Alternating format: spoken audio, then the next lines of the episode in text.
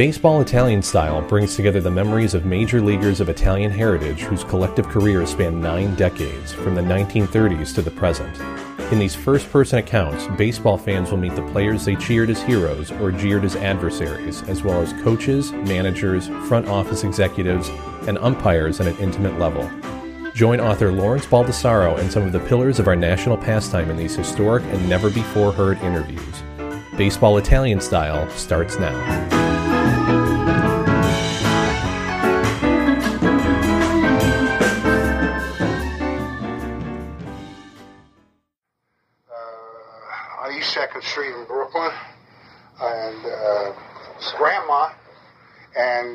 Grandma and all her sons, all my uncles, who were great influence on my life, all in different ways. Okay, lived on the bottom floor. Okay, and me, my father, mother, uh, and two brothers lived on the on the third floor. Okay, like second, fourth floor. Where was your father's family from? I'm, I'm going to say Naples. I'm, uh, oh, I was really uh, influenced very much more by my mother's my mother's side, the Paulucci side. Uh, the, the, the Ferrara side were completely different than the Paulucci side. The Ferrara side were educated, uh, uh, disciplined where the Paulucci side were more partiers and having a good time, and uh, and uh, and so Grandma would have the be down on the first floor, and she used to make the sauce. Okay, Sunday afternoon, all the, the uncles would come over. Or she had uh, eleven children. A couple, of one had passed away at that time, but whoever was in action was always coming on Sunday. And of course, my mother, who was very, very saintly, very, uh, very uh, and she would go to the rectory, the pastor, you know, cook for them and stuff like that, and clean up at the rectory uh, at our parish.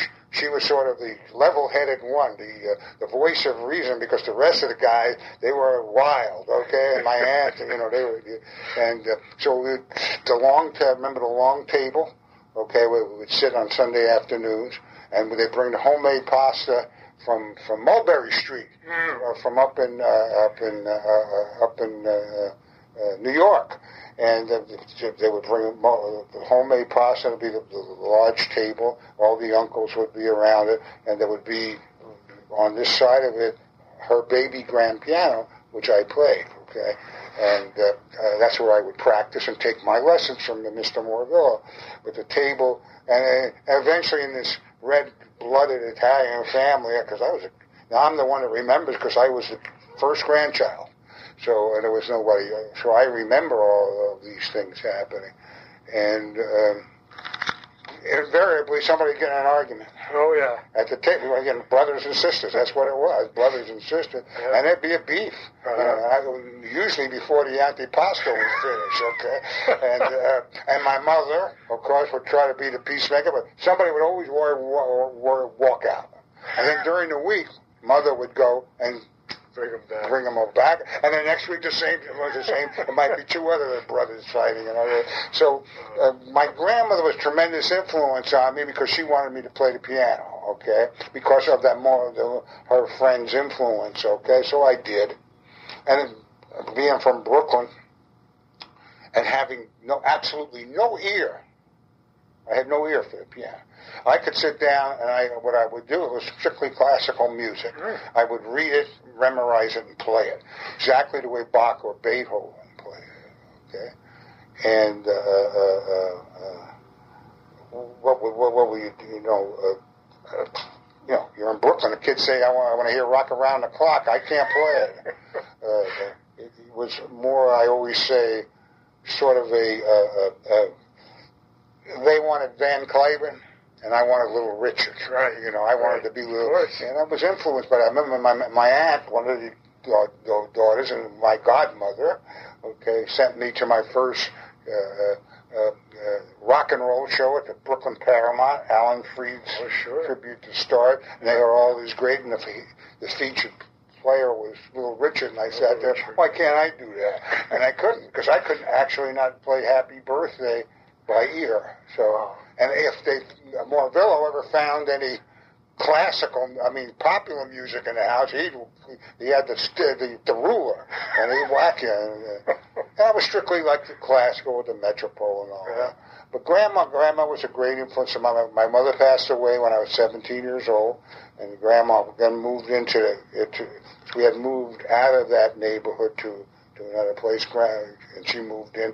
But she was more, at that time, I was ready to leave because I was going to go away and play ball. The, and my brother and sister were more influenced uh, later on because they were five years younger than me and they were at home, whereas I was going. But she was uh, the, the one um, who, uh, who, uh, like I said before, the sauces. That hallway. Uh, I remember in New York, uh, to smell of that because they cook it for two or three days. You know, you know. I, uh, My the- grandmother. Yeah, the, the, the, it was it was a whole, di- and it was you know I'm come down, and, of course she had the bigger apartment because upstairs we had a one bedroom with five people in it. Uh, you know, me, my, my mother, father, but for bunk beds, I sat, I was on the top, my brother and sister were on the bottom. Okay, Oh. so. Um, and I remember on steamy hot nights, I'd sit up on the fire escape. No air conditioning no, in those no, days. No such thing as air conditioner. No. In the beginning, no TV and nothing. Uh, you know, just and uh, learn how to play on the streets. Uh, you know, there, was no Stickball. there was, yeah, stick ball, punch ball, Yeah. uh, and the like like that. But you know, the Italian ethnicity was there. Uh, look, my father took me to, uh, to, to Avenue U, okay, which was the which eventually I would go to school near Avenue U, Lafayette High School. But when I was young, and that's where I learned how to eat a lot of the ethnic foods like like uh, which is the sheep's head. Okay, the actual sheep's head. And he told me the story about, well, yeah, when when when when the Italians came here, they were very poor, and the more affluent people would buy lamb, cut off the head and throw it out. And the Italians used to go into the garbage and pick up, this is the old, pick up the head and cook, and you have a baked gabucel. They're, absolutely fantastic.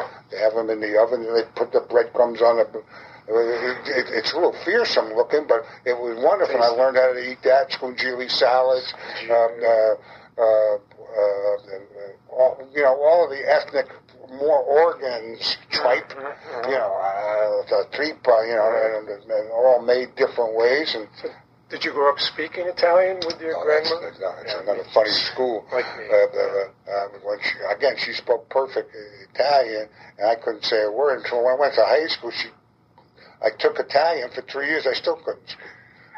It didn't matter. You know, it didn't matter. Was it an Italian neighborhood? Uh, Brooklyn, yeah, mostly Italian and Jewish. Yeah. The school was Italian and Jewish. Brooklyn, yeah. Almost completely Italian and Jewish. And a lot of kids.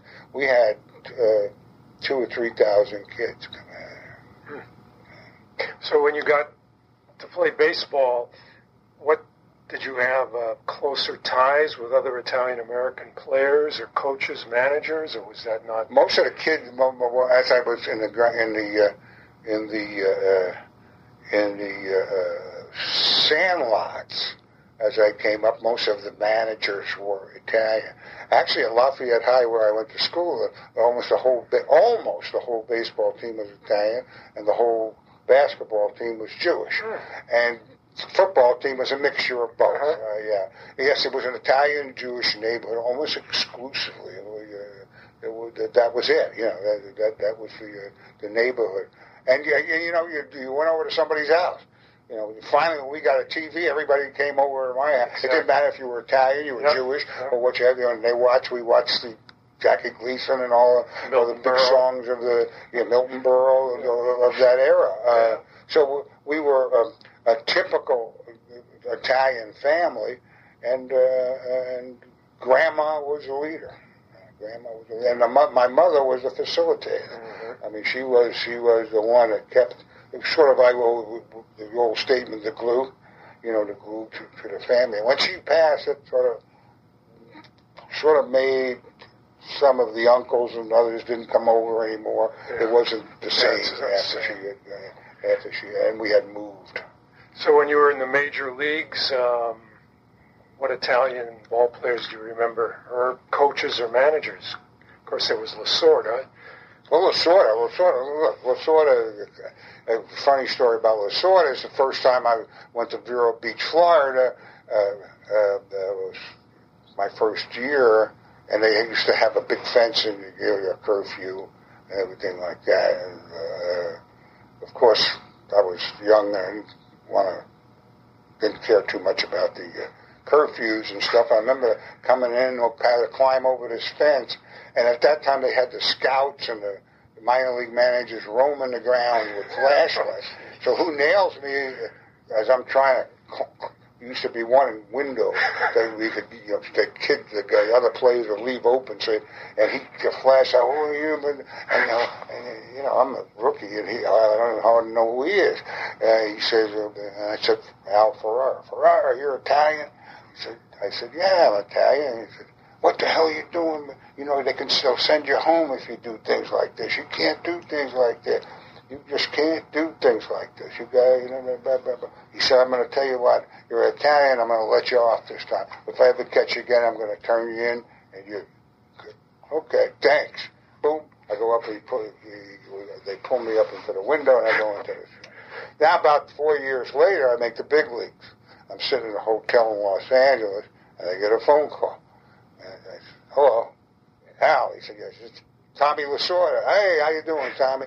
He says, you remember the time when I uh, pushed you, when I, when I, you know, didn't turn you in? I said, yeah, Tommy, I really appreciate it. Look, four years later, I'm here, I'm in the big. He said, you know what, that's great. He said, you know, we got a, we got a Kiwanis club. And I, I'm going to speak at it today. And I want you to come down and I want you to speak. Would you do that for me? How am I going to, I'm not going to turn him. Oh, sure, Tommy, no problem. Oh, we go down. About two weeks later, the phone rings again. Al, yeah, Tommy was of, hey, he said, you remember the time I, remember the time that we, uh, I let you in and we, we didn't get, and I says, I says, Tommy, yeah, I remember the time. I said, I'm going to the Lions Club today. He said, would you mind speaking? Still, I can't turn. So this happened four times. Because he's always out in the community. Right. He's a marvelous man in the community. It happened four or five times. The fourth time, I, the fifth time he called, he said, "Remember, hey Al, you remember the time?" He did the same thing every time. I'm sure he had his tongue in cheek. I said, "Can I curse on this thing?" And I said, "Tom, I wish the fuck you would have turned me in." You know, I'm getting a little tired. He laughed like a son of a bitch. So that was my yeah. Lasorda, of course, he's a he, he, he, I, I roomed very briefly, not roomed, I lived in the same building with Rocky Colavito. Mm. When he came for the Dodgers, I had broke my ankle. In 58, he came to, uh, 68, he came to the Dodgers. And I always admired Rocky Colavito as a, uh, as a, uh, uh, a ter- terrific ball player.